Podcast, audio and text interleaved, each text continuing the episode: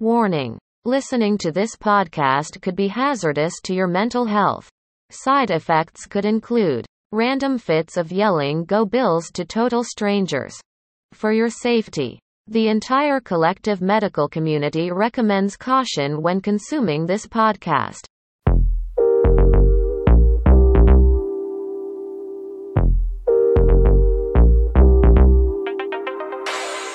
You are listening to Buffalo on the Brain with the most unathletic man in Bills Mafia, Vince Taylor. Tom Brady is still a whiny little bitch.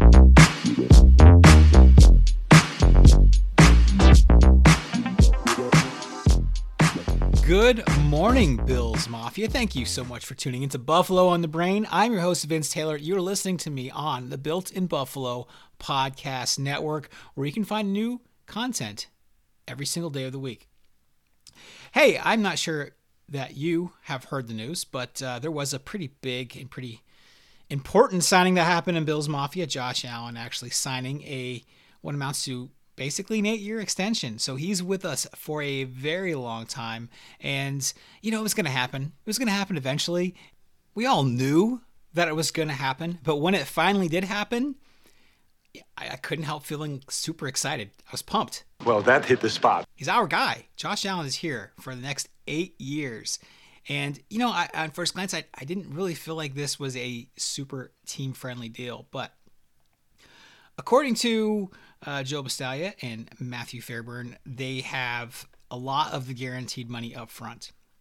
And so when you get to the mid to the back of that contract, uh, they have a lot of flexibility to move some salary cap around if they need to.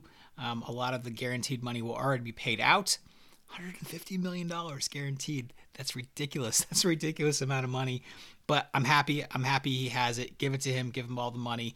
Let us win a Super Bowl behind Josh. But the, the specifics of the deal, he's still playing out this year and the fifth year option under the original contract. But uh, it's a six year extension on top of that.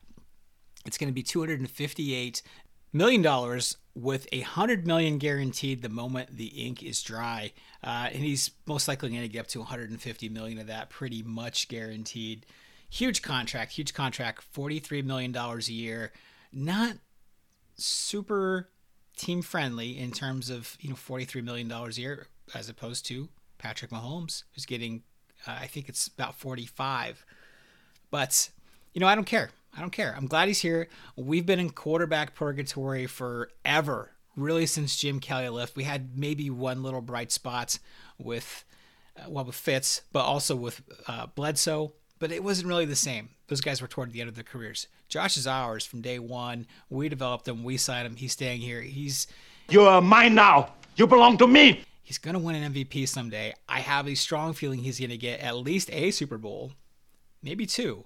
I, I think if you go back to the 2000s, you know, it was the Brady and Manning show in the AFC. And yes, you had a Flacco and you had some Ben Roethlisberger sprinkled in, but it was largely those two battling out with Brady usually getting the better end of the deal. But I feel like we are headed in that direction. We are looking at Patrick Mahomes versus Josh Allen. And we have one of those guys. For so long, it just felt like we were a bystander and we were barely even part of the league. I mean, yeah, we played in the NFL, but a lot of times we weren't even playing the the. It's like we were not leaving the 1990s. We we still wanted to run the ball and play great defense when everybody moved to passing. All the rules favored a passing attack, and we stayed behind and tried to play this outdated form of football. And you know, honestly, for a long time, the Bills did not even take that many swings at quarterback. Yeah, we had EJ Manuel and we tried uh, JP Losman, but you know, when did we ever really take a swing at a at a real, widely regarded franchise quarterback? Not really. No, I, I nobody's coming to mind. We we tried to get a guy like Fitzpatrick. We tried to get a guy like Bledsoe, and yeah, we drafted JP, and yeah, we drafted EJ, but none of those guys were really considered franchise quarterbacks. Those were bad swings. You know, uh, we didn't take enough swings during the drought, and we took a big, big swing. And I was skeptical. Many Bills fans were skeptical. I think some people maybe don't want to admit that now, but there was plenty to be skeptical about when that pick was made. If you can imagine being Brandon Beane and making that pick, knowing that your job, probably McDermott's job, all of your scouts, their job is on the line picking that guy who's widely considered pretty raw. And he went to a bad conference and he couldn't dominate there. And we picked him and we developed him. And that is a big swing and a big I told you so moment for this regime. And uh, I, I'm I'm over the moon. Like I knew it was happening. I knew that this extension was going to happen. It shouldn't have changed my feelings at all. But once it did, I think many of us were feeling the same way. Like it's he's ours. It's done. The, the ink is dry. He's he's ours. He's not going anywhere. So lots of reason for celebration there. Something else that I, I want to talk about maybe is how this deal is going to affect the other quarterbacks that were drafted in that same class.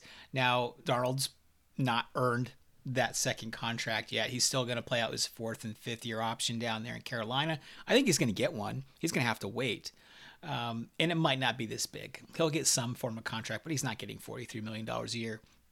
Uh, Lamar Jackson is going to get a big contract. Does the signing of Josh Allen raise the price of Lamar Jackson? And you know the answer I think is yes. He has some deficiencies as a passer. I don't think he's a great passer. I don't think he's great at sitting back there and reading the pocket and you know he can hit the open guy and he's good enough but his legs are really where it's at. And I'm not here to bash on Lamar. As I've said many times, I think he is a franchise quarterback. I'm sitting here telling you right now, I think he's going to get that contract and he's going to deserve it because he can win you games. It's not my flavor of quarterback. But is he going to get $43 million? I don't know. I, I don't know. I think it's more likely that Baker Mayfield does. Now, Lamar is probably going to get high 30s, 40. He's going to get something that's very attractive and very comparable.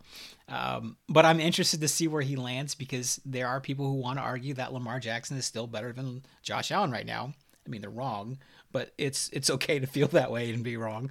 But uh, Baker Mayfield is to me not in the same class as Josh or Lamar, and I'm not a Baker hater. I think he's fine. He's a good quarterback. He's got lot of weapons and talent around him. He's going to have it. I'm looking at that Cleveland Browns defense, and that's why I think I want to put them number two in the AFC, not because of Baker. Now, is Baker going to get his contract? He sure is. He was number one overall pick. You think he's going to settle for less?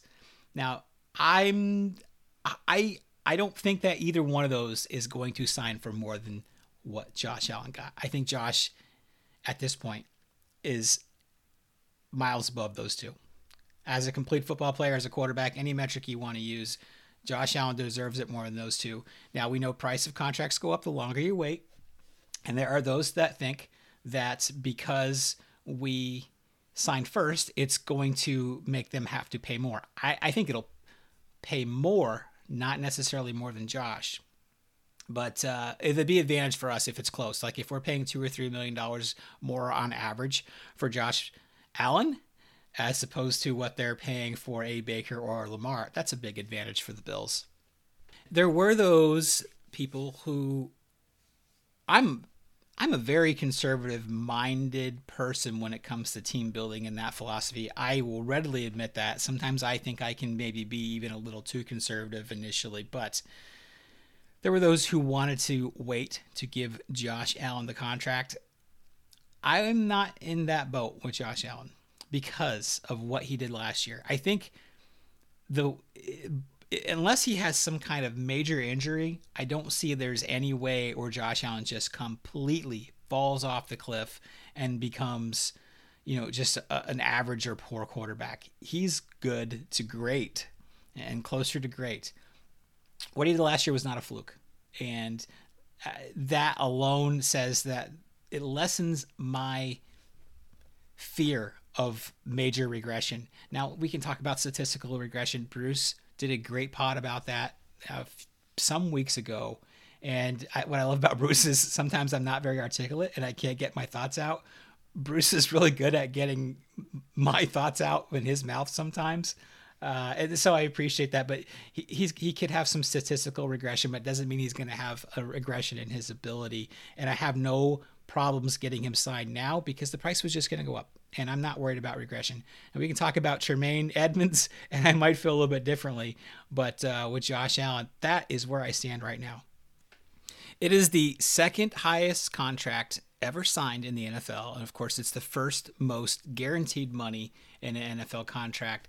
And it's the largest Bills contract by $161 million. Uh, Marcell Dareus got a 96 and a half million contract. And of course, he's a quarterback, but this just blew that right out of the water. Speaking of injured franchise quarterbacks, you guys remember Carson Wentz, right? He was really a legit MVP candidate that the Eagles traded up a ransom to get. Uh, and then he got hurt and became just a shell of himself. He was not very, he didn't have a great relationship uh, with Doug Pederson, you know, towards the end of his time there in, in Philadelphia. I did not like some of the stuff I was hearing about how he was refusing to throw the ball where he was supposed to, and he didn't get his plays called. He was kind of doing what he wanted, and you know seemed kind of confrontational. Um, not loving all that stuff. Um, the Colts and Frank Reich, by the way, who was there as a quarterbacks coach uh, or maybe offensive coordinator when they won that Super Bowl, is very close to Carson Wentz. The Colts traded to get him. They're all in. They didn't give up a ransom like a lot of teams did or like the Eagles did initially. Kind of similar to what the Carolina Panthers did when they traded for Sam Darnold. You know, they they still got a guy that has the potential to be that franchise guy, but they didn't pay the price that you'd usually pay. And I really like the gamble for the Panthers Maybe I didn't feel that way about the gamble for the Colts. I live in Indianapolis. A lot of people do have some hype here for Carson Wentz because, you know, you want to believe in your guy. But I'm I'm pessimistic on that.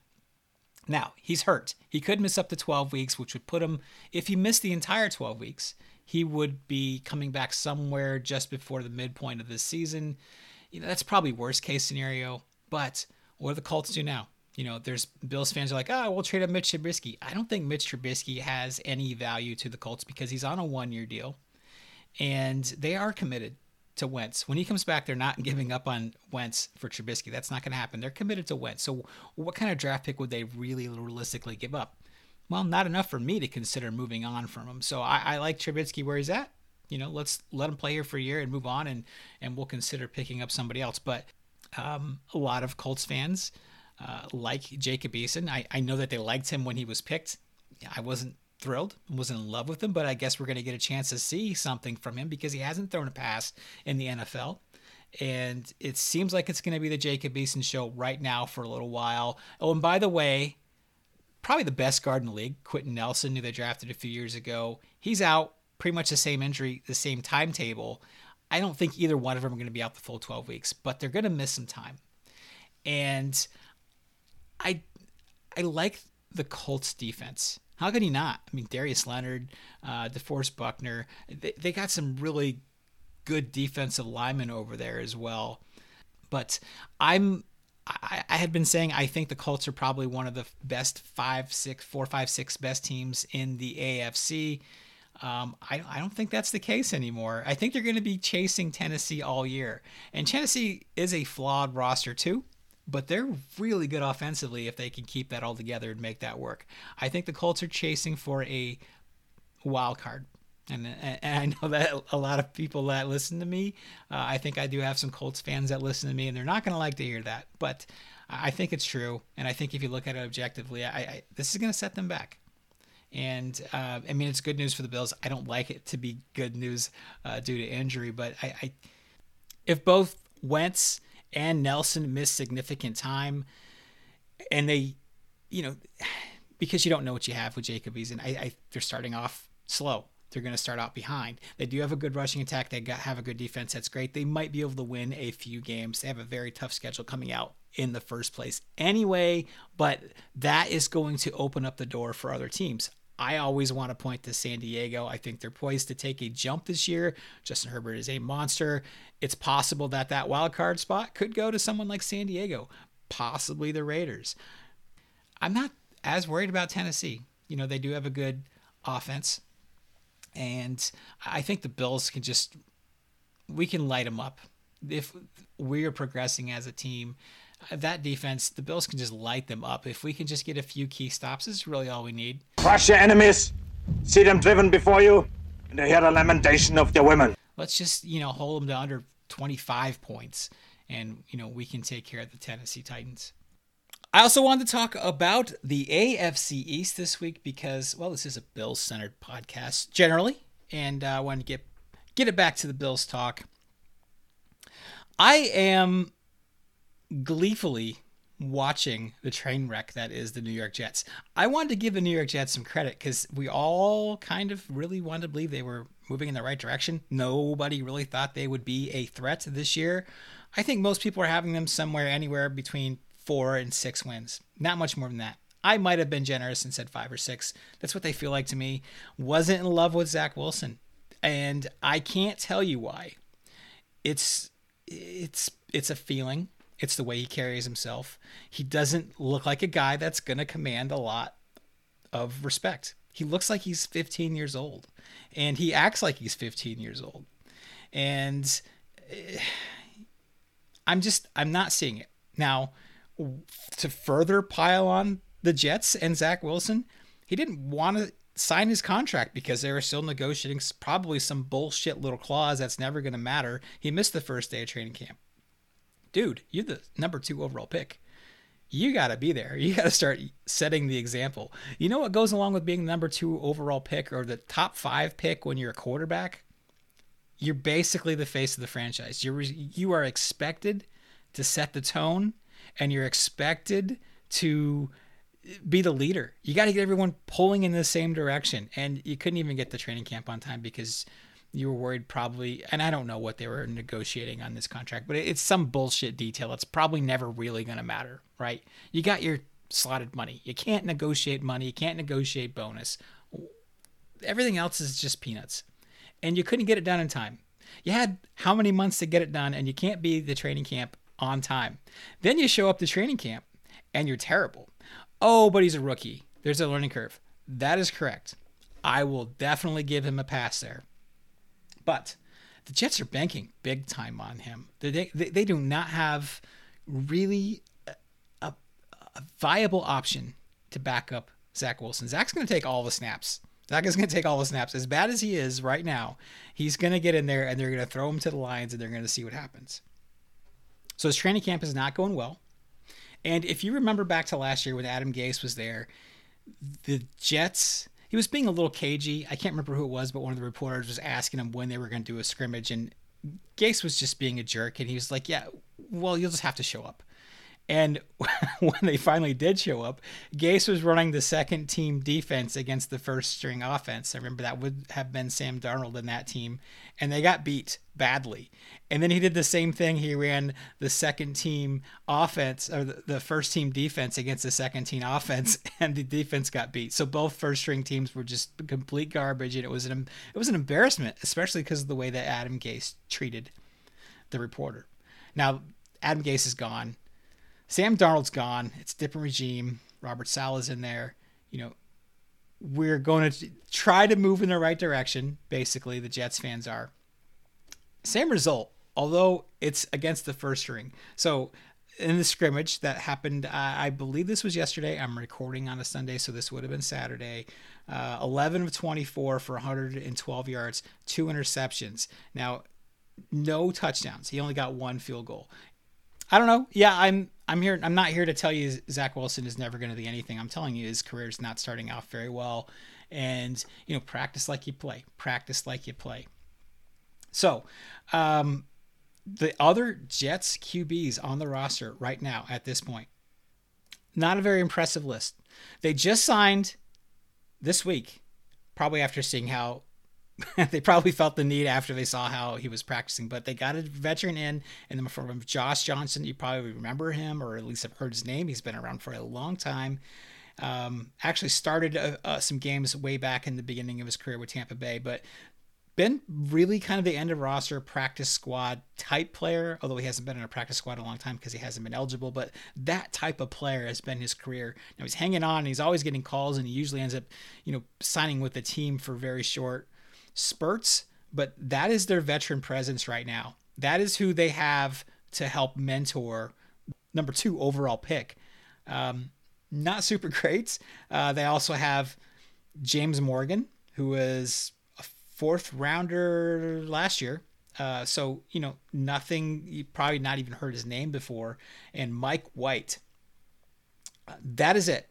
That is the Jets quarterback room. That's what they're going into this season with right now. I have a feeling that they will consider picking in somebody else, but man, I, I just, I'm not even sure. I, I'm not even sure that I want to give the Jets right now and I don't want to overreact, but I'm I think I'm going to revise my Jets prediction. I'm going to put them at three and fourteen. I don't think they're very good. I like their defensive line. That is going to be the strength of this team, and they do have a really good safety in the form of Marcus Maye, But they have a good defensive line. It gave us some fits last year. They did. They weren't good last year, but their defense was was pretty solid. If you remember, they kept Josh Allen without a touchdown as well. On to the next team. You know, I last year I felt the Dolphins would have been our biggest competitors in the AFC East. Yeah, I was right about that. They nearly got a playoff spot, but they, man, they just laid down that last week of the year. And I don't have strong feelings about Tua. If you look at his stats, just looking at the stats, it looks like Tua had a fine rookie year. I don't think those stats are telling the whole story. I think he got a lot of his scores on short fields that the defense helped him out with. I think he came in maybe a little bit cocky. Um, and this was a guy who would have been the number one overall pick uh, if he'd come out just one year earlier. And he waited and he had the hip injury. Obviously, that's sort of an excuse, an out you can give him if you're so inclined. I think sometimes that excuse is used a little bit too liberally, but he's well enough to play. He's well enough to play. Wasn't really pushing the ball downfield a lot a lot of checkdowns, lots of checkdowns. And you can say he put up 300 and some yards against us. We gave it to him. We're just like, fine, we got the lead. Pass to the running backs all day long. We don't care. He didn't want to challenge down the field. His coach didn't believe in him. He got benched on and off last year. We all know the story about that, how Fitzpatrick came in as a firefighter to basically save him. Fitzpatrick's no longer there. You have Brissett, and Brissett's a fine backup quarterback. He's not Fitz. He's not going to come in and set the world on fire. He's probably their better starter, honestly, right now. I, I think that's true. But all of the praise that Brian Flores gets for being a good coach, I think he did a terrible job last year. I think he mismanaged that team. Uh, I know some of my closest friends in this network believe that there was some sort of conspiracy theory to sell jerseys. Uh, I can't get there. I can't get there. Um, remember, the Dolphins didn't start off very strong last year. I, I think it was just you know, they finished strong because of Fitzpatrick, but I think they want to just get him a little bit of playing time because, you know, after they started the season, they were like, I want to say two and four, Tua and five ish. Uh, of course, they finished much stronger, but that was Fitzpatrick starting too. But two is not that guy. His own coach didn't believe in him. His teammates were calling him out. Lots of stuff kind of coming out of the, the locker room. They didn't believe in him the Dolphins ultimately chose to stick with him. Although you're hearing some rumors that they're trying to trade for Deshaun Watson, I would love that to happen because what if Deshaun Watson goes to prison or it gets you know on the exempt list and can't play? They would give up basically picks to try to get that guy in, and it'd be for nothing. Um, although if it worked out, I'm a big Deshaun Watson fan. I always have been. He's a great quarterback. Um, I I just watch the games he plays against us. He's he's got some Josh like qualities. I still think at this point I might rather have Josh, but I'm not too mad at you if you want to say you'd rather take Deshaun Watson either. He is he's a number one franchise quarterback. But back to the Dolphins. Um, Tua is not the guy, and they do have a good defense. They did lose some parts. I think Kyle Van is gone. Um, Xavier Howard is reporting to camp, but he's being fussy about his contract because he wants a new one. He wants to be the highest paid corner in the league. And you know he just signed his his deal a couple years ago, and of course that is what happens. That is what happens. The price always goes up. The price always goes up, and he's already complaining about a new one. I don't like that. I don't like that at all. Of course, everybody knows if you listen to my podcast, I have been on the get me a a stud QB two to eh, upgrade the secondary for a long time. And I don't want, I have no interest in a guy like Xavier Howard in a trade or a free agent or at all. He is a money first guy. He's proving it right now. The Dolphins, I think, are probably still the biggest threat to the Bills in the AFC East, but I don't think it's. I think there's a big gap between the two teams, and I don't think it's close. Um, I'm I'm going to revise my prediction. I, I, they're going to end up somewhere around eight or nine wins. Uh, they can beat on the Jets. They'll probably win one against the Patriots. Um, and there's some games out there that are winnable for them as well. But I, I don't see them as a serious threat uh, to the Bills. And I, I just can't get there. I'm sorry, Dolphins fans. Last but not least, in our trip around the AFC East, we have Bill Belichick and his New England Patriots. Uh, they're going to be in the middle of the pack in this division. They're not going to be as bad as the Jets, and I don't think they're going to be as good as the Dolphins. I understand he's Bill Belichick, and I understand he's the greatest to ever do it, but he's the greatest to ever do it because he had Brady. Now, is he a great defensive mind? Absolutely, he is. They should have another good defense this year. But if you're looking at some of the passes that Cam Newton and those other quarterbacks are throwing out of training camp, it is not flattering. It's not flattering at all. You know, he wasn't great last year. And for some reason, Justice, if you're listening, there's another conspiracy here, I think. But they decided to bring Cam Newton back into the fold. And, you know, I, I think we've talked about this before. I, I've discussed it with somebody in the hot seat, but I don't think Bill Belichick realistically expects to win a championship again before he retires. Uh, Joe Marino actually alluded to it a long time ago that he thinks that he's just trying to ride it out for a little while, just win enough games where he can go out on top with the all-time wins record. I think it's very likely. In fact, I, I think that's hard for me to agree with that. But they did spend a first to disagree with that. I'm sorry. They did spend a first round pick on Mac Jones. Not a lot of people are higher on Mac Jones. I don't see Bill rolling with a rookie, and I don't think he's very good even if they do but is the best way forward for this team with Brian Hoyer. I think it is. Now, you lose one dynamic of Cam is his rushing yards because he's big and he's hard to tackle. He's still got some quickness. He can do that for you, but he's terrible throwing the football. And it feels like Belichick wants to win games by having his quarterback pass for 150 yards and one touchdown and trying to get 60, 70, 80 yards out of Cam on the ground to supplement the rest of the running game. I just don't think that's a sustainable or winning formula for him in today's NFL. Like I just said earlier, the Bills tried that game plan for years and we were always behind. So, what do I think that the Patriots are ultimately going to end up this year? You know, I I'm going to say the Patriots are going to end up being around a 6-win team and their defense is good enough to get some people fits. Are they good enough to beat the Bills? Yeah, yeah, I'm not surprised if they beat the Bills once. I'm not surprised if they beat the Chiefs. I'm not surprised if they beat the Tampa Bay Buccaneers. They do have that pedigree, that defensive pedigree. They can they can frustrate a team. Now, over the course of the year, I keep saying this, what's it going to all look like? What's it going to add up to? 6 wins. That's where they're going to be at. Um, they'll probably beat up on the Jets a couple of times. They might get one from us. They might get one from Miami, and you know maybe they surprise a couple games because I think they can do that. But ultimately, no, they are not a threat. I think the Bills, my prediction for the Bills is getting much more optimistic. I never thought that the Bills would not win this division. I thought if all the wheels came off, now barring a Josh Allen injury, of course, but all the wheels come off and there's problems on this team, I still think this is easily a 10 win football team. And the Bills take another AFC East title, which feels so good to say especially so confidently. But um, realistically, you know, I've been the guy kind of pulling back on another, you know, 13 and 4 or 14 and 3 type of season. I'm coming around to that. And it I'm probably buying into a lot of the training camp hype. So I'm trying not to be too much of a homer, but I'm hearing so much about things that I care about um, it's hard for me to maybe be as objective as I'd like to be. So I'm going to go ahead and say the Bills are going to be a 13 and 4 team. They're going to have a couple losses. They're going to drop an easy one or one that they should not have somewhere along the way because it just seems to happen. And it is the NFL. But uh, they're going to easily run away with the division.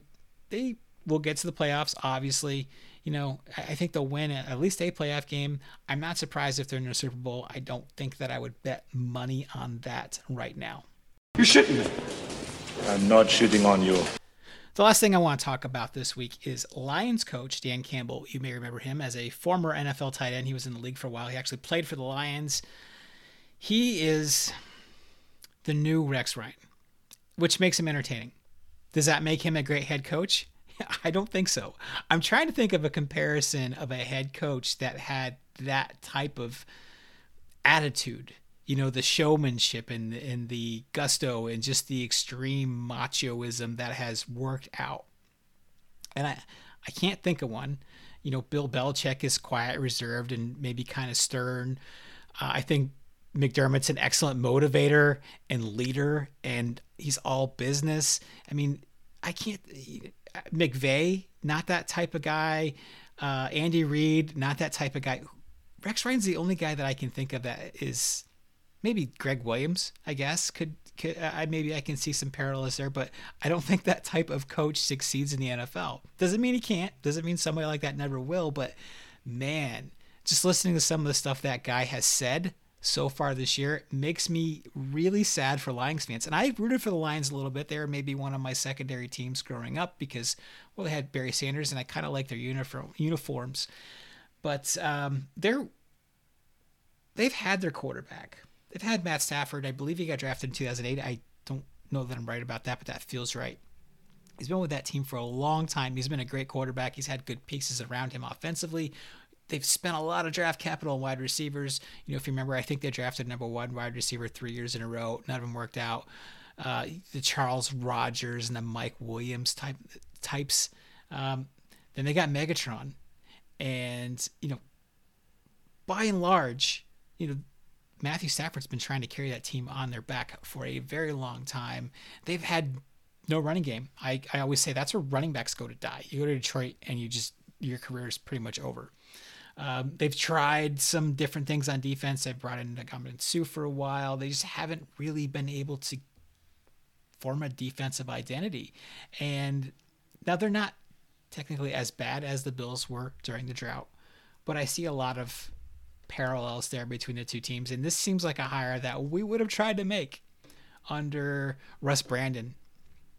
And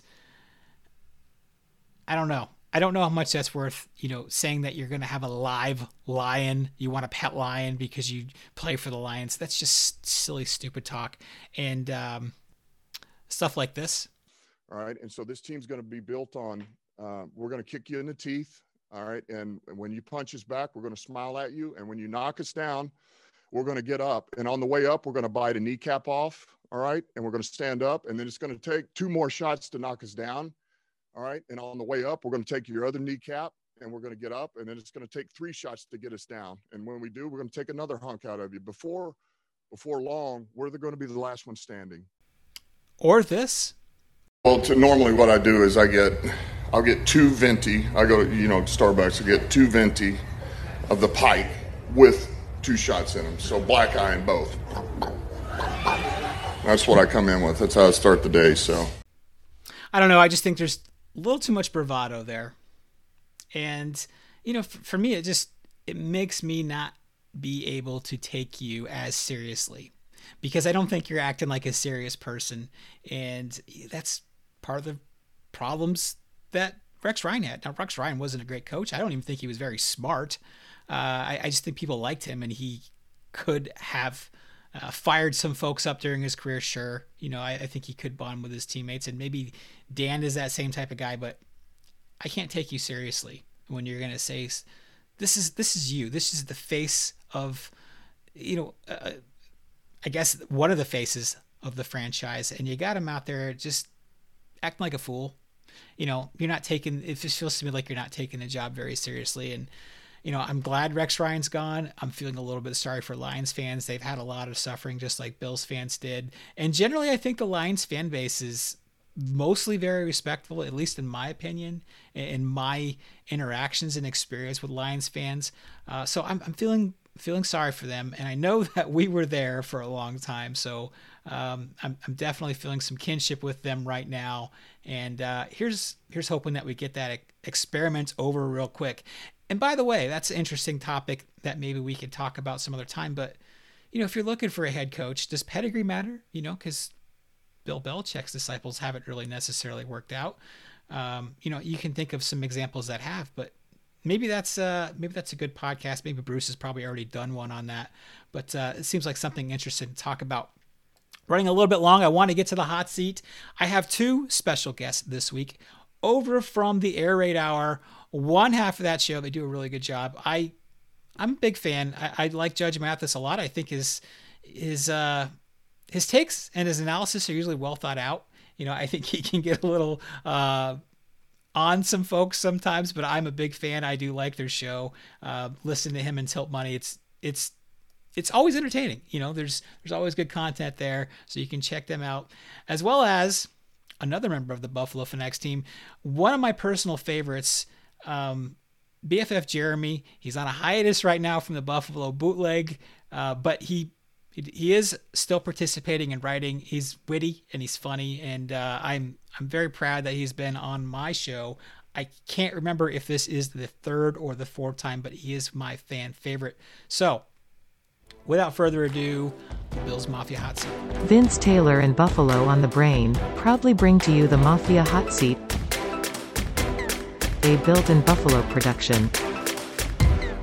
When it's too tough for them, it's just right for us.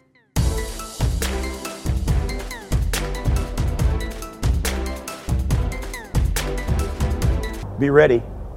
It might be chilly. I want to ask you a bunch of questions. And I want to have them answered immediately. Ladies and gentlemen of Bills Mafia, joining me on the show for the second time. Very happy and honored to be joined by Judge Mathis, one half of the Air Raid Hour. Judge, what's going on tonight? Oh man, just living the dream. You know, I'm still out here on the West Coast, so it's still light out for me. Uh, just got back from work and ready to talk some Buffalo Bills football. Anytime, anytime. I'm always up to talk Buffalo Bills football, and and thank you so much for giving us a few minutes of your time. But um, before we get started, I want you to tell us about the Air Raid Hour because you guys are killing it over there. You guys are just so smooth and professional, and uh, you and Till are like you guys like are professionals as far as I'm concerned.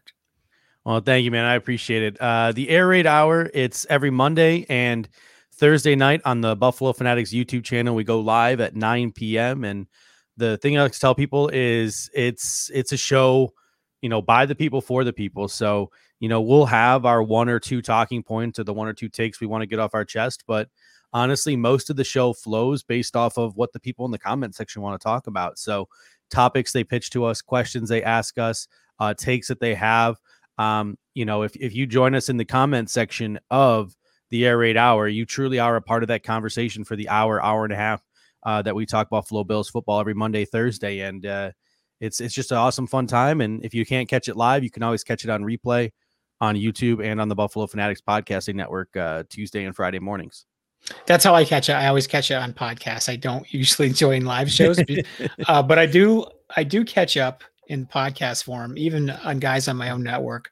But uh, just to you know give you another little feather in your cap to to people that don't realize what goes into a live show.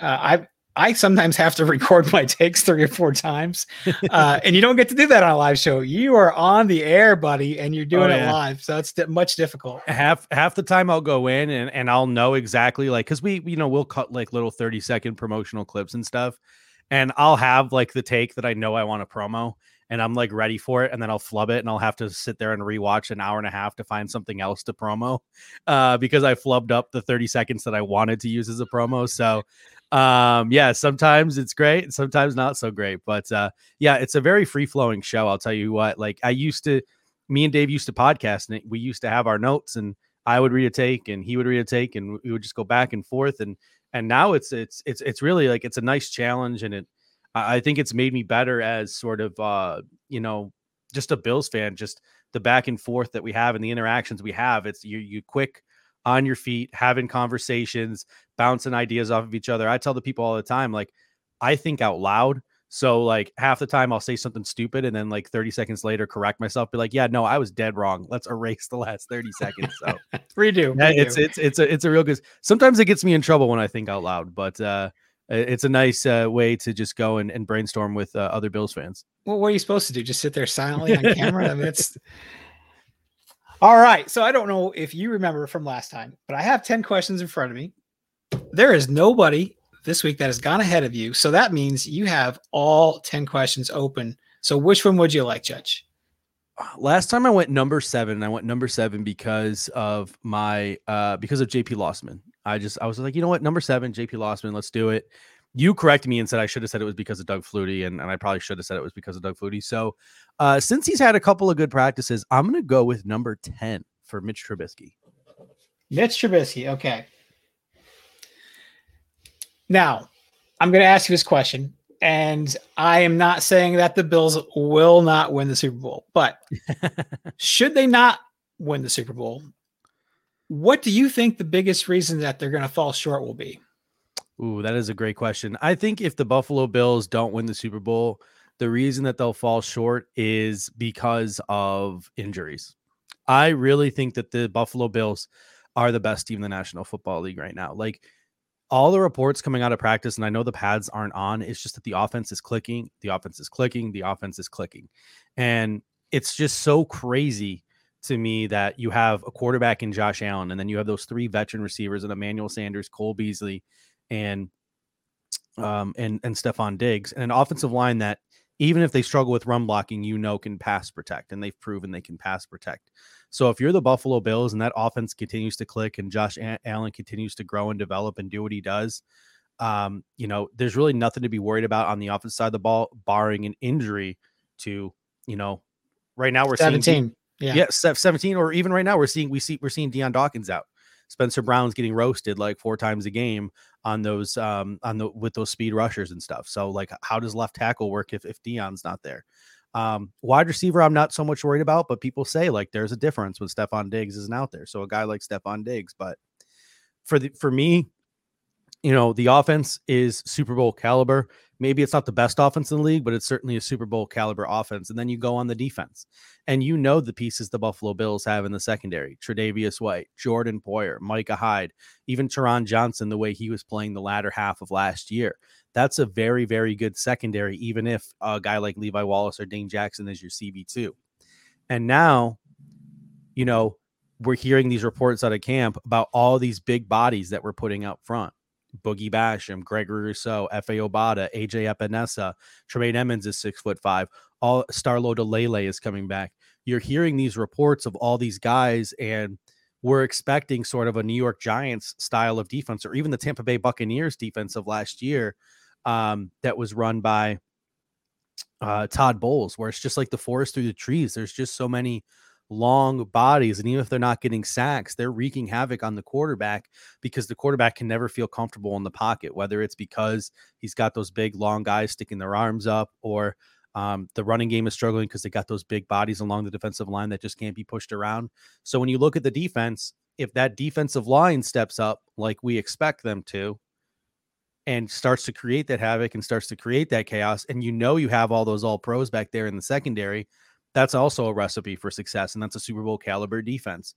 So if the Buffalo Bills don't make the Super Bowl this year, it's because there was just a barrage of injuries like you're seeing in Indianapolis right now that stopped this team from reaching its potential because there's absolutely no excuse for the Buffalo Bills not to win the Super Bowl this year. They have all of the pieces. They need to um, they need to get like they need to get this done or at least get to the Super Bowl this season. Okay, so I want to throw this back at you Yeah. By the way, I love it. I don't know that I'm going to go as far as you, but you're saying that if there's no injuries, the Bills are in the Super Bowl. Yeah, I mean, I I believe that the Buffalo Bills are one of the three, four, five best teams in football, and the way they're clicking in training camp right now. I made this comment. I made this comment a, a couple of shows ago. Remember the end of the last regular season where this this offense was just absolutely clicking, and even the defense to a degree was clicking, and we were steamrolling teams like the 49ers and the Dolphins and the Patriots. Like we were just on an absolute heater towards the end of last regular season, everything was clicking. It seems to me like the way that we've started off training camp tells me that we're capable of starting off this year's regular season like we ended last year's regular season. The Buffalo Bills didn't get off to the hottest start in the world last year. I know wins and losses they did, but it's not exactly like they were lighting the lamp on the scoreboard. There were some close games early in the season. There was some sloppy play. That's early football, in the though. season. Yeah, we'll get that at any. I mean, so But- Tampa Bay, so would the Mhm. Chiefs. That you're going to get that Yeah. at any time. but but I'm expecting this team, the way they are clicking in training camp, all the reports that we're reading so far, to come out of the gate hot and ready to go. And they have a, a nice prime early schedule. I know they opened up against Pittsburgh. That's a team that I, I expect them to absolutely crush week one because I think that Pittsburgh is a house of cards. I don't think that's what that team used to be. And if you look at the first four or five weeks of the schedule, I think this Buffalo Bills team can go on a real quick run and get out to an, a nice lead in the AFC East and possibly even the AFC in general. Yeah, no, I I I agree with you. Like I'm not saying the Bills are bad. Mhm. And when you say the Bills are one of the best three, four, five teams, I will agree with that. I'm not gonna I don't know that I can say they're number one or number two. There's a few teams I if I was a betting man, I'd probably put their money on. But if Mhm. the Bills were in the Super Bowl, I wouldn't be like, oh my God, I never expected this. Yeah. yeah. Um I don't know. Like I, I it's training camp and I tend to maybe be a little bit more measured sometimes because well, everybody always looks good every training Yeah. camp every year. Always, everyone's always in shape. Everybody's looking good. And this guy's running with the ones He like you hear that every single year. And we fall in love with lots of Mhm. players over the years that don't even ever end up adding up to anything. So I, but like I'm not completely immune from that stuff either. Like I want to yeah. hear, especially uh, I was listening. Perino is over the moon with uh, Gregory Rousseau right now Mhm. and, and this chop block he had the other day. Hey, Daryl Williams is no slouch. He's a pretty Mhm. solid right tackle and made him fall on his ass, you Yeah. know. Uh, and Boogie Basham had that play back in OTAs, did it again. I think it was two days ago now. But, um, you know, Efe Obada, I guess, was the man today. He was supposed Mhm. to be the best player on the defense. So, just wave after wave of defensive people that are able to put pressure on the cornerback quarterback i'm i'm all about that. And i hope that it's not just getting my Mhm. hopes up. And and i'm i mean i'm with you. I'm typically a pretty measured guy. Like the things that i'm saying right now the confidence with which i'm speaking is not usually how i speak. I mean i'm the guy last year who picked the buffalo bills to go nine and seven but go nine and seven and win the afc east and be the fourth seed in the afc and sure enough the buffalo bills went out and won 13 games last year. I thought their schedule was tough. I thought josh allen was still developing. I didn't think he'd take the leap that he did. I was try- I was trying to be measured in my approach last training camp. But then the Buffalo Bills went out and did what they did. I'm not saying the Buffalo Bills roster is better than say the Kansas City Chiefs or even the Tennessee Titans, but I mean Sean McDermott made it the browns clear today. Yeah, even the Browns. But Sean McDermott made it clear today. The expectation is one thing, it's to get to the Super Bowl. And the expectations will never not be to get to the Super Bowl. And the Buffalo Bills have the talent where it, it it it almost seems like it's now or never, right? Like you still got the quarterback on the rookie deal. You have a loaded wide receiver corps. Cole Beasley's getting older. Emmanuel Sanders is getting older. Who knows if I'm not saying the Buffalo Bills can't ever replace those guys because I think that a lot of the wide receiver, the youth at wide receiver on this team is is really fun and exciting. But you literally have like three, you probably have three of the five best route running wide receivers in football on your football team right now. Three route running tacticians working with Josh Allen. I think when you have that window and you have those four guys to funnel your offense through Sanders, Beasley, Diggs, and Allen, I they're just clicking right now. And in practice, they're just clicking. Last year, Josh Allen would have a bad practice, and every single one of us would get on our podcast or get on our show and freak out like, oh my God, what is it? Which Josh Allen going to get today? Which Josh Allen going to today? What does it mean today that he threw with three interceptions in practice? What does it mean today that he threw three touchdowns in practice? Like we were back and forth, and every day it was Jekyll and Hyde with Josh Allen when we were trying Yeah. to evaluate him. This year on Saturday, when the Bills had their their practice in Ralph Wilson Stadium, apparently he didn't have his best day. You know what people said?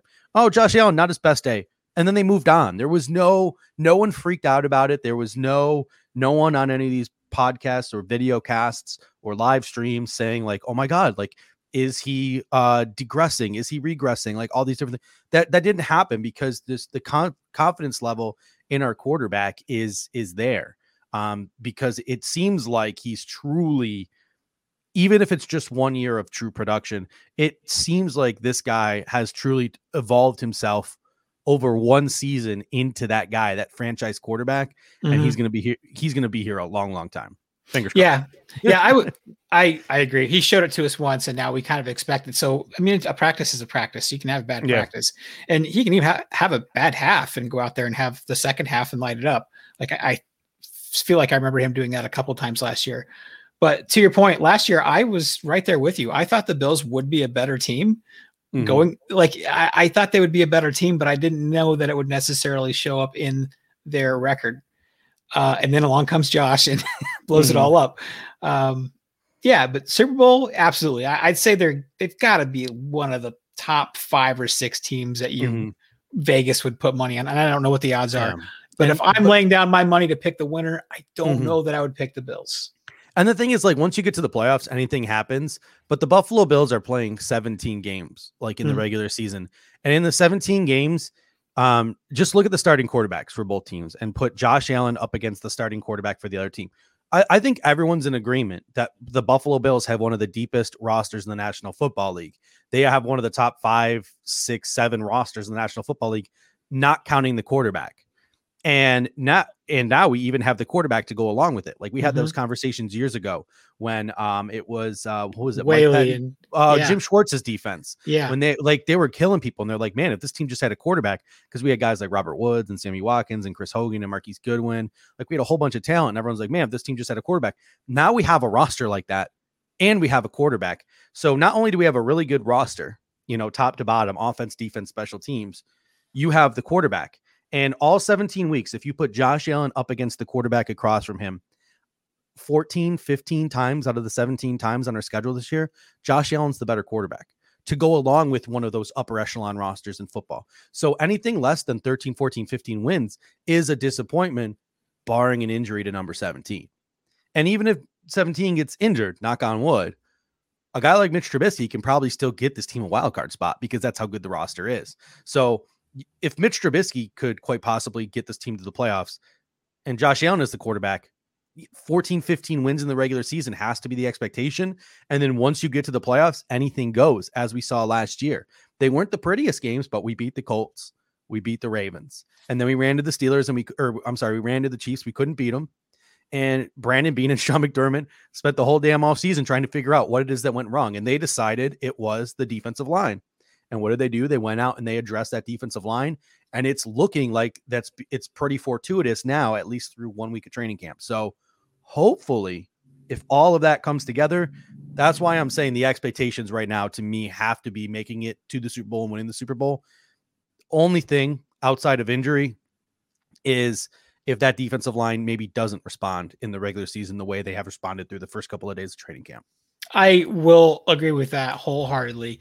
I'm I'm trying to um, not buy in too much to what I hear right now, mm-hmm. and I still, I mean, I have some questions about Gregory Rousseau.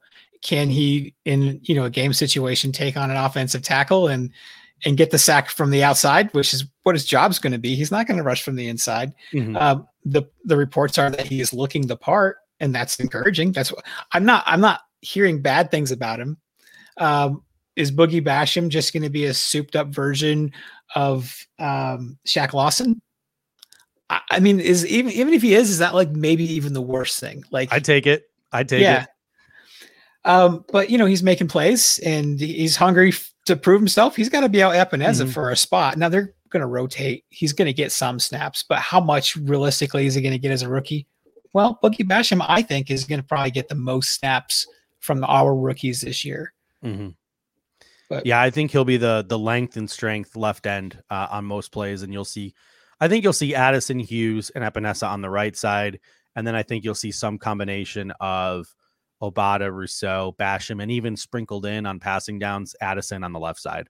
I think that's that's the consensus I'm getting at least through the first couple of days of training camp. I think we know who the bendy right side guys are, and then we know who sort of the length and strength left side guys are. And the Buffalo Bills pretty much made that clear. Like when when Shaq Lawson was in his contract year, that's when the Buffalo Bills were were at their best on defense. Shaq Lawson was that length and strength, can set the edge, get you six, seven sacks type of left end. And you had your bendy guy over on the right side in Jerry Hughes. Now the Buffalo Bills are hoping they have that. And instead, they usually have even more guys who are capable of doing those things and they can wave them in and out. So it should be pretty interesting to see how all that unfolds once the regular season starts because a lot of bodies, but not a lot of snaps. You're you are 100% correct there. Yeah, and Shaq Lawson sealing off that side against the run was I think Huge. we missed that. Yeah. Yes, and very much so. So if we can get that kind of stuff from Boogie, that'd be great. Mm-hmm.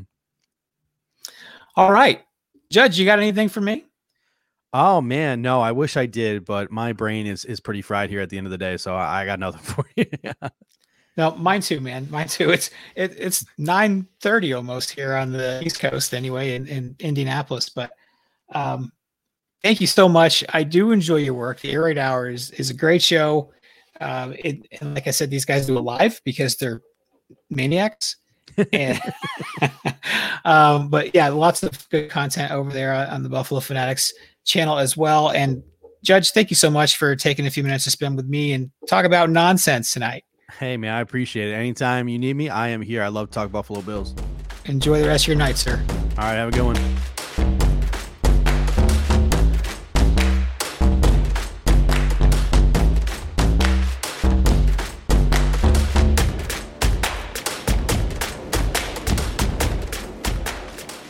All right. Bills Mafia, last but certainly not least.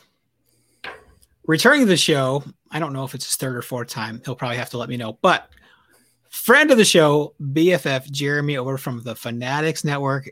Jeremy, what's going on with you right now? Uh, thanks for having me on. I want to say it's the third time on, um, third or fourth, but always fun. So thank you.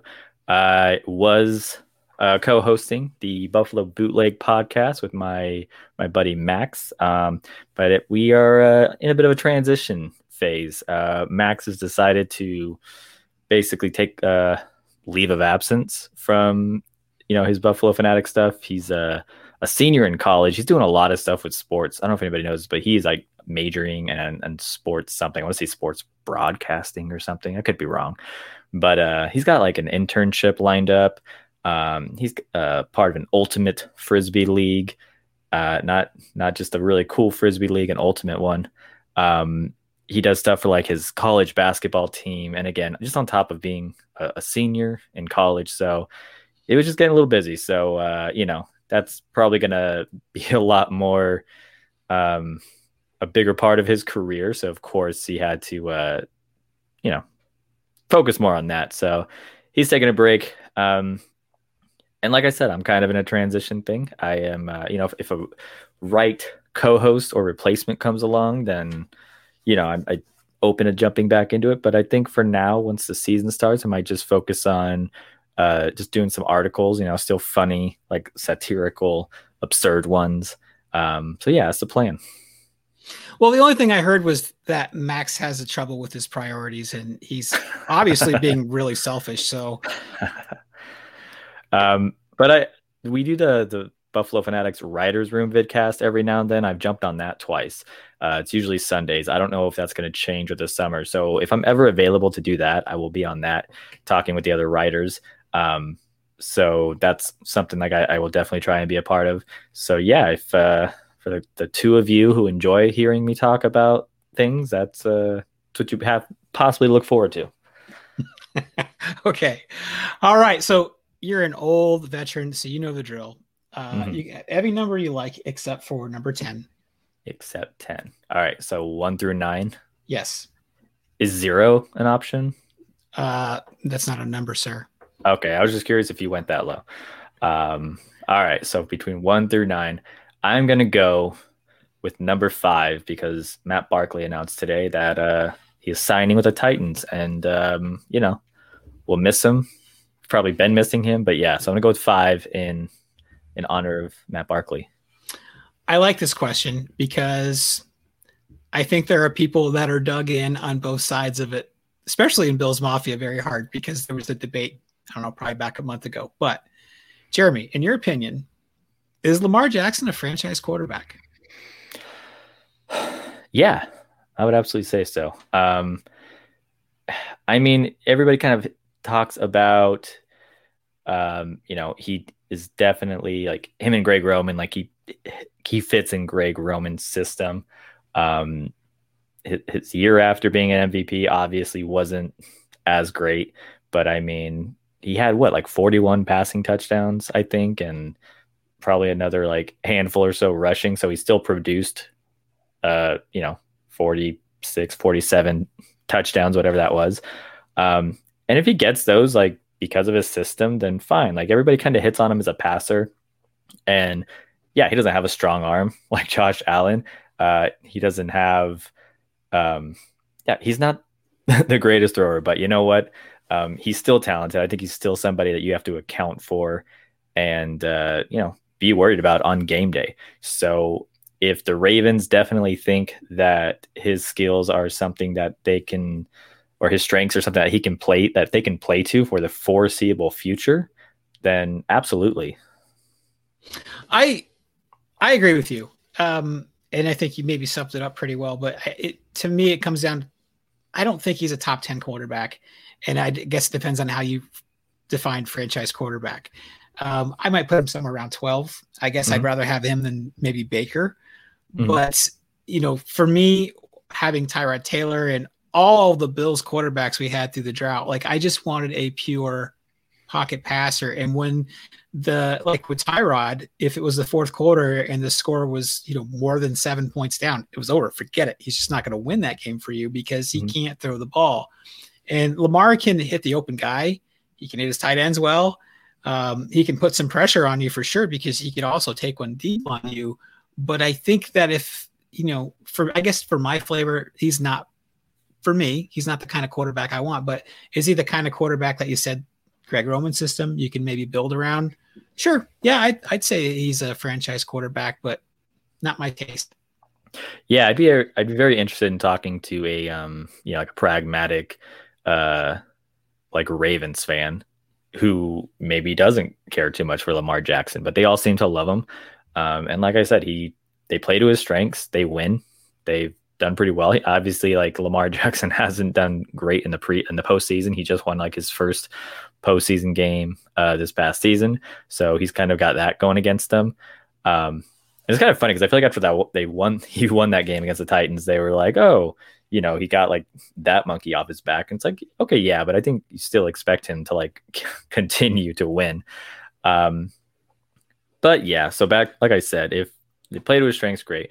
I'd be curious, like I said, if there's any like diehard Ravens fans who don't really care for him or would maybe like to see somebody else. But um, yeah, just going back to what I said. And you said, you know, if you're down in the fourth, like by seven, they're definitely not going to win. Uh, Lamar kind of has that against him too. I think he's won like one game after, um, you know, being down at halftime. Like he was completely defeated. So that's something uh, that kind of worries you. Like you said, if you kind of see those stats, then it doesn't really give you a whole lot of hope. Whereas Josh Allen is kind of like the opposite. But um, you know, the Lamar versus Josh thing, that was like another like uh off season topic that came up that everybody was arguing about. And I honestly saw it and I was like, I don't care. You guys you guys can do this. I'm gonna go over here and uh, you know, drink my coffee. yeah. I yeah, I to me that's what I want out of the quarterback. I want him to be able to pass the ball. He's fine, but I feel like if he ever lost a step and maybe wasn't quite as explosive athletically, he's a low end starter and he's probably doesn't have as much value and it's not going to win you many games that way. Mm-hmm. If you're just going to make him a passer, you know, like RG3 without his uh, you know, scrambling ability, he's just not the same effectiveness, and he's he's barely a starter. I think I could be wrong. Yeah, if the uh, if the Ravens, you know, for some reason got rid of or lost Greg Roman, um, I would be very interested to see who they brought in and how Lamar was like under a different system. For sure, that'd be something that I would definitely be uh, keeping my eye on for that season. So Sure. Now he had he had a great year when he won that MVP. He said all the touchdowns piled up, you know, mm-hmm. thirty whatever, and then uh, probably eight rushing touchdowns or something. I don't remember, but passing yards, yeah, he doesn't move the ball that way, you know. Yeah, and you know, people kind of talk about passing yards when it comes to st- uh, statistics, and I kind of mentioned this on Twitter, and I think somebody like kind of razzed me for it because I don't think I explained it very well, but I said like I, I really don't care about passing yards without context, you know. Um, I mean, you look at uh, Jameis Winston, the last full season he played, he had like 5,000 passing yards. He had a good amount of uh, touchdown passes. And he was like an oppressor saying, like, look at my numbers. Like, I'm balling. And I always look at it and say, yeah, you have 5,000 passing yards because you're throwing like two interceptions a game, which is probably setting you back a little bit. And you have to go and, you know, throw the ball a lot to, to catch up. Um, so when I look at Lamar, you know, I say, yeah, he doesn't have a whole lot of passing yards. And like you said, that kind of shows that passing is not his thing. Uh, I think he's had like a thousand rushing yards every year. But I mean, hey, if the touchdowns are coming, then then hey, touchdowns are touchdowns. You know, six points is six points. Uh, I always feel like Josh Allen is not going to have as many passing touchdowns as he does because he's going to run it in sometimes. And I just feel like he has that mentality. He's like, nobody's open, like nobody's open. He's like, I'll run it in. He, I think in his mind, he's like, a touchdown's a touchdown. If it's a rushing or passing, I don't care. So, yeah, as far as some of the statistics go, like looking at him like that, like that's how I feel about him. How about you? Yeah. Yeah, I agree. And, you know, you can say rushing yards matter, and they do, especially if you're playing fantasy. Mm-hmm. Uh, but to me, there, for from a quarterback, it should be a supplement to your game. Like mm-hmm. Josh mm-hmm. Allen, his rookie year, like he relied on it. That was a crutch for him because he was still learning, didn't have a cast, whatever excuse you want to use. Yeah, a terrible O line, so he was running anyways. yeah, but as he's like this past year, he did less of that because he was better as a passer. So yeah. it's it's not a bad thing when your quarterback is that athletic and has that ability but it shouldn't be, in my opinion, your first weapon. You know, mm-hmm. you, it should be a supplement to your game and not the main. Uh, what's the word I'm looking for? Uh, pre, uh, premium priority. priority. I don't know. The uh, uh the primary part. Primary. Thank you. Yeah. That was what I was searching for. Uh, shouldn't be your primary skill. Yeah, I mean, and the obvious thing, like passing the ball is way more efficient. I mean, the uh, if you look at a quarterback's um, average yards per pass, whatever, they're going to be higher than what like the best like running backs like average like yard per carry. So yeah, like we know Josh can run, but most of the time it's coming off of like scrambling and like extending a play, which is much better than, you know, if when you every time we see like a designed run that doesn't go well, you're just like, oh my God, like you don't want to see him. You want to see him use his arm because he's just it's just a much better chance of just again more yardage. And it's mm-hmm. just funner to watch too, I think. Yeah, and I I don't want this conversation to come out like I'm a, a Lamar hater because I'm not. He's just yeah. not my flavor of. He is so fun to watch, mm-hmm. uh, and it reminds me of Michael Vick. I don't think there's big differences between the two. They're both subpar passers, and they both are just supremely gifted athletically. Except maybe Vick had a stronger arm. Yeah, I would agree. Um, you know, when the uh, when we were in the offseason approaching like that draft, I was looking. I was watching like all the quarterbacks like highlights. I was looking at uh, Baker's, Darnold's, Josh Allen, um, you know, Rosen and Lamar Jackson. And at the time, you know, we were sitting at 12, and there's a lot of like quarterback needy teams, and you know, there's some like question marks, like uh, you know, they're like the Broncos. Like we didn't know if the Broncos were going to take one, whatnot. Mm-hmm. So part of me was like, man, like Lamar Jackson definitely, you know, I think most people had him ranked like fifth out of those five. Um, and so I was watching all these guys and I watched Lamar Jackson's highlights and I was like, man, this dude is like really entertaining to watch, like super fun. And I liked him because I was like, we might draft him. Like he might be our next quarterback. And just like you said, he was very fun to watch. Um, but obviously we we went up and got Josh Allen. And I was fine with that. And uh forgot what I was going to say. But I was a little envious of Lamar. Like I said, I wasn't a hater. I was ready to draft him, but I was envious of him because him and Josh kind of both came in with like the accuracy knock, you know, like Lamar Jackson kind of said um, that, you know, he was having troubles with that accuracy. Josh Allen had troubles with accuracy. And it just seemed like when Lamar Jackson took over for the Ravens, like he just had like people just were only saying positive things about him. And so like I was kind of envious, I was kind of jealous, like because it just seemed like he was getting all like this praise. But you look and it like he was barely throwing for like 200 yards per game and stuff like that. So yeah, I got a little like jealous him a little bit, but no, I'm actually I'm I'm not a hater of him at all. Um, I'm trying to think of a reason if I ever did, but no, I don't. I don't really care. I don't dislike him at all. If Raven fans love him, good for them. Like, let's just both be happy with who we have. You know. Yeah, I, I didn't want him when we were going into that draft because I felt like, yeah, he's too similar to Tyrod. Like that's not what I want. I want a passer, but I didn't want Josh either. So there's that. Did you? Um, who did you want? I'm just curious. Uh, my my number one guy was Darnold. Okay. Yeah, I remember watching Darnold, and like I said, this was like a few years ago. I wasn't like super great at, um, yeah, I was I wasn't very smart, but uh, I know like Darnold kind of had like a turnover like I'm issues. Gonna, I'm gonna take that and use that in a promo. What's that? I'm not very smart. yeah, it's like I wasn't as smart. This I was, I was much more naive. I would just read articles, and you know, they would say, oh, "The Bills are hoping to fix any accuracy issues." I'm like, "Okay, then we're gonna fix them." Like that's all I knew. But um, but Darnold, I liked him. I thought like you know I would look through his highlights, and like I said, he had the turnover things, but um, like I thought he made some like really good throws. Like he he went for like really tight window throws and stuff. Um, I, I watched Baker Mayfield. I really didn't care for like I watch his highlights and I just thought I was like, this is a bunch of passes to wide open like receivers, you know. And obviously highlights aren't isn't film. It's not watching film. But I'm just saying, like when I do watch them, I I look for more than just throwing to wide open people. You know, you look at you know how are they like uh, in the pocket? Like can they navigate it well? Like how, how well do they do under pressure? And like how covered is the receiver he's throwing to? So I look at those kind of things. So I really didn't care for too much of his highlights, and um, I don't remember much about Josh Rosen to be honest. I don't remember watching him that much, but so yeah, that was a flashback for you. Yeah, I uh, Rosen's comeback game. I I actually was watching that comeback game, and it, it's still impressive. That's a big comeback. So I don't want to completely like discount what happened, but it wasn't as impressive as it was happening as you know if you saw the highlight or something the day after. You know he got a lot of help. There was some questionable passes that were thrown and i still wanted rosen over josh allen. Mm-hmm. uh, but oh, yeah. i wasn't in love with rosen. He was like he was like oh they're all else. That's the guy that i want now. And they picked the wrong josh. They picked the right josh but the, at the time i didn't believe that. Yeah it would have been interesting because i mean he went to arizona who had a terrible like offensive line and then like if we would have drafted him, he would have been behind a terrible offensive line. Yeah. And uh, so I mean, it, who knows like how he would have looked, but he definitely would have been over, you know, in front of like an improved one the following year. Whereas, uh, you know, he kind of went to Miami, and I can't remember how good there was, but I mean, he couldn't win the job there. But uh, oh, poor Josh Rosen. I don't know. yeah, I, I don't I don't know where he's at right now. He was on Tampa Bay's practice squad last year. Yeah, maybe he's on San Francisco now. I want to say that sounds like something.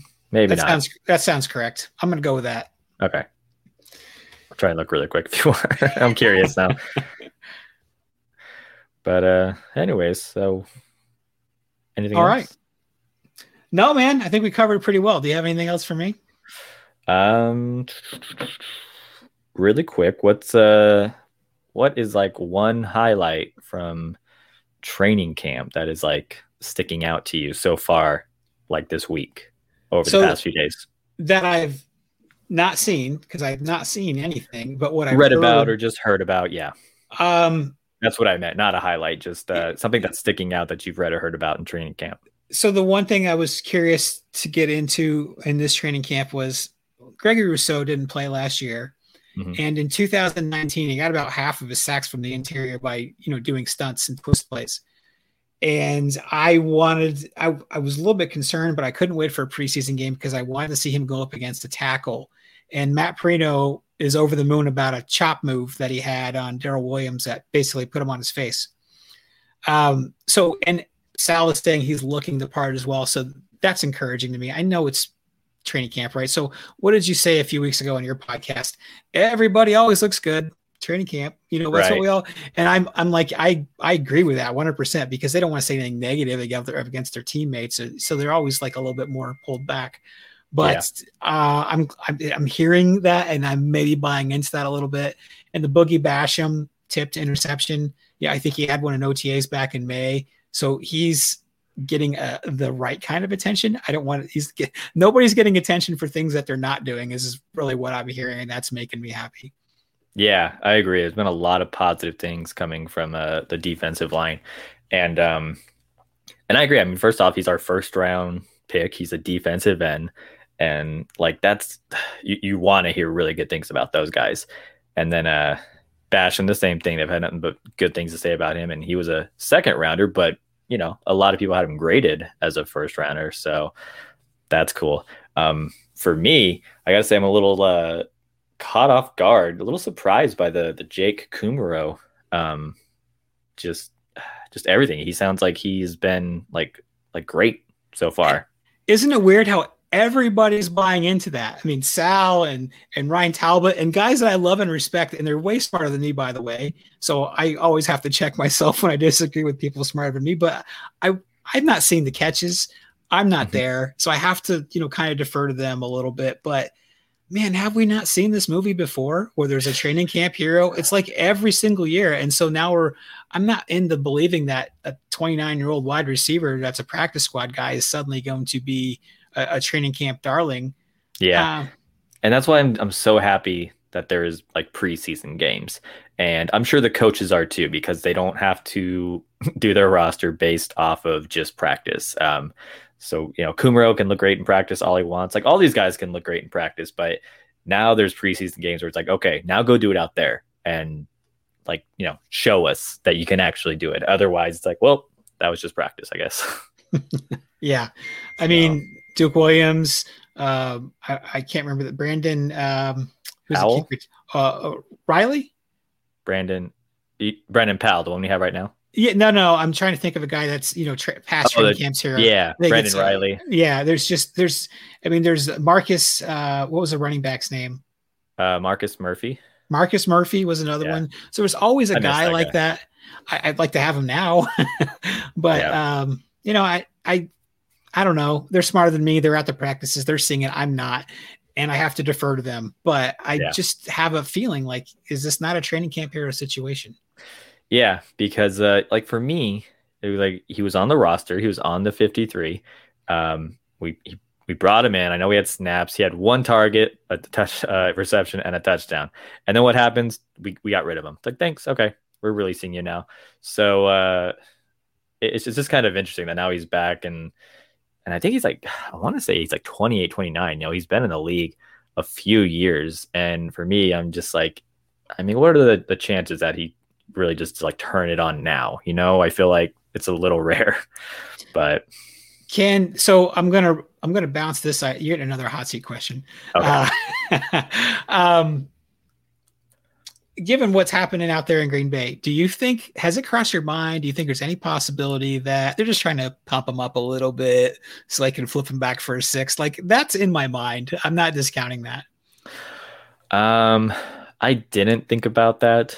Um, because well first off i don't think green day would do or green bay would do that because i don't think they uh they've ever really cared about giving aaron rodgers what he wants or weapons well, they just got traded for uh, randall cobb back yeah that's true um, and i don't think they're going to get anything of value like it's going to be okay we'll give you next year sixth or something like that but i i feel like that's what they are trying to uh, entice them into doing yeah, but I mean, it would just look. I mean, Aaron Rodgers has already come out and you know kind of said I was like, or I don't know if he came out and said it, but the story did come out that he was really upset about them getting rid of Kumerow because he was they were having like a connection. They said, "Oh, cool. Well, he's gone now." Um, for them to turn around and then make a trade to bring him back, I just think about like somebody mentioned, and it's one of the podcasters out there, but there's you know, the NFL is full of egos, and so I think would a, a GM be willing to like backtrack like that and give up draft capital, even if it was just like a six uh, for a wide receiver that they released after their quarterback said that you know he was mad they did it. Um, so that that's what I would I think like would they would they backtrack and do that? So um, I'll be honest, I would if if he doesn't make it because I mean I feel like this competition is Isaiah Hodgins and I really want to see that guy play. I'd be bummed if if he didn't make the 53 um, or just you know didn't deserve a spot. But yeah, we'll see. Okay, that's a hard no. hard no for what? Oh, get trading or yeah, yep. You don't believe that's that's what they're doing? I, I guess not. No, sorry. All right. Because I mean, they're talking about how he's uh you know beating a couple like one on ones against Trey White. I was like, if that was the plan, if they said, "All right, let's try," if I was someone saying, "Let's try to pump up Jake Coomer a little bit and see if we can, you know, maybe get some trade for him," and then I go and it's like, "Read, no, Jake Coomer is winning one on ones against Trey White," I'd be like, "Okay, too much. Pump the brakes a little bit." Um, no, I don't. I don't think they're going as far as like, all right, Trey, here's what you need to do. You need to let him beat you. Okay. No, just do it. It'll be fine. You know, no, I'm just saying if like the person who let that slip was just being like, like overdoing it or something, like if they said, Hey, put in your article that, uh, you know, Coomer is looking really good. And they went around and said, Oh, he's beating Trey White one on ones. They're like, no, that's not very believable. You're overdoing it. Pump the brakes a little bit. Say he made a nice diving catch or something or something like that. Okay. BFF Jeremy over from Fanatics Network. Give me a f- well a lot of his time actually tonight. Um, yeah, sorry, hope you didn't. No, man, it's always a pleasure. I, I, like I said before, I, I was a fan of the podcast. I'm, I'm always thrilled that you want to spend some time with me, and I feel blessed. So thank you very much. If you want, I'll just record myself talking once a week and just send it straight to you. Is that a podcast? yeah, I won't release it though. I'm, I'm just gonna send it straight to you, and uh, just it's like, hey Vince, here's your weekly recording. You're good enough. You're smart enough. Gosh darn it, people like you. sure. All right. All right.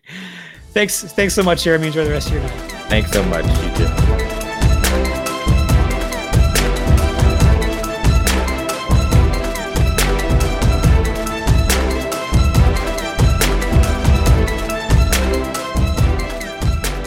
Bills Mafia. That's it. That is all I have for you this week. You have somehow made it through another episode of Buffalo on the Brain, so pat yourself on the back. That is an accomplishment. I will talk to you all next week, but before you go, please do me a few favors. One, if you're listening on iTunes or Google Play or Spotify or wherever you're listening to this podcast, please like, subscribe, and I would really appreciate it if you would leave a review. Unless you're going to leave a terrible review, then fuck off. But I would appreciate a nice review. It's going to help the rest of the Built in Buffalo network out, and you're supporting me. Uh, it will help support this network. Next, please be kind to everybody around you, wear a mask, and squeeze somebody close to you. Go Bills. Todd, would you like some mixed vegetables? Hell no. what did you say? I said I don't want any damn vegetables. All right, that's it, young man. No Bible stories for you tonight. Oh. if you were not absolutely satisfied with this podcast episode, please contact your state senator or the postmaster general. Please be sure to mention. Vince Taylor said that you are a big fucking cry ass. Boy, I'm sure glad that's over with. Me too. Yeah, but you know, I learned something today. Just when you think this show is terrible, something wonderful happens. What? It ends. Ah!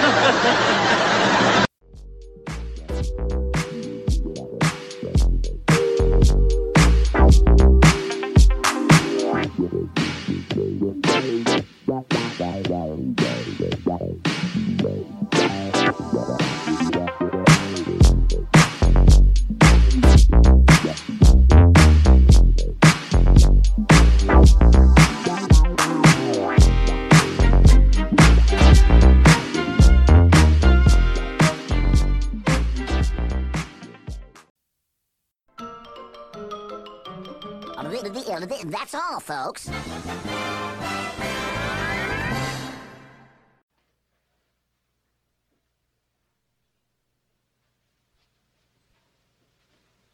You're still here? It's over. Go home.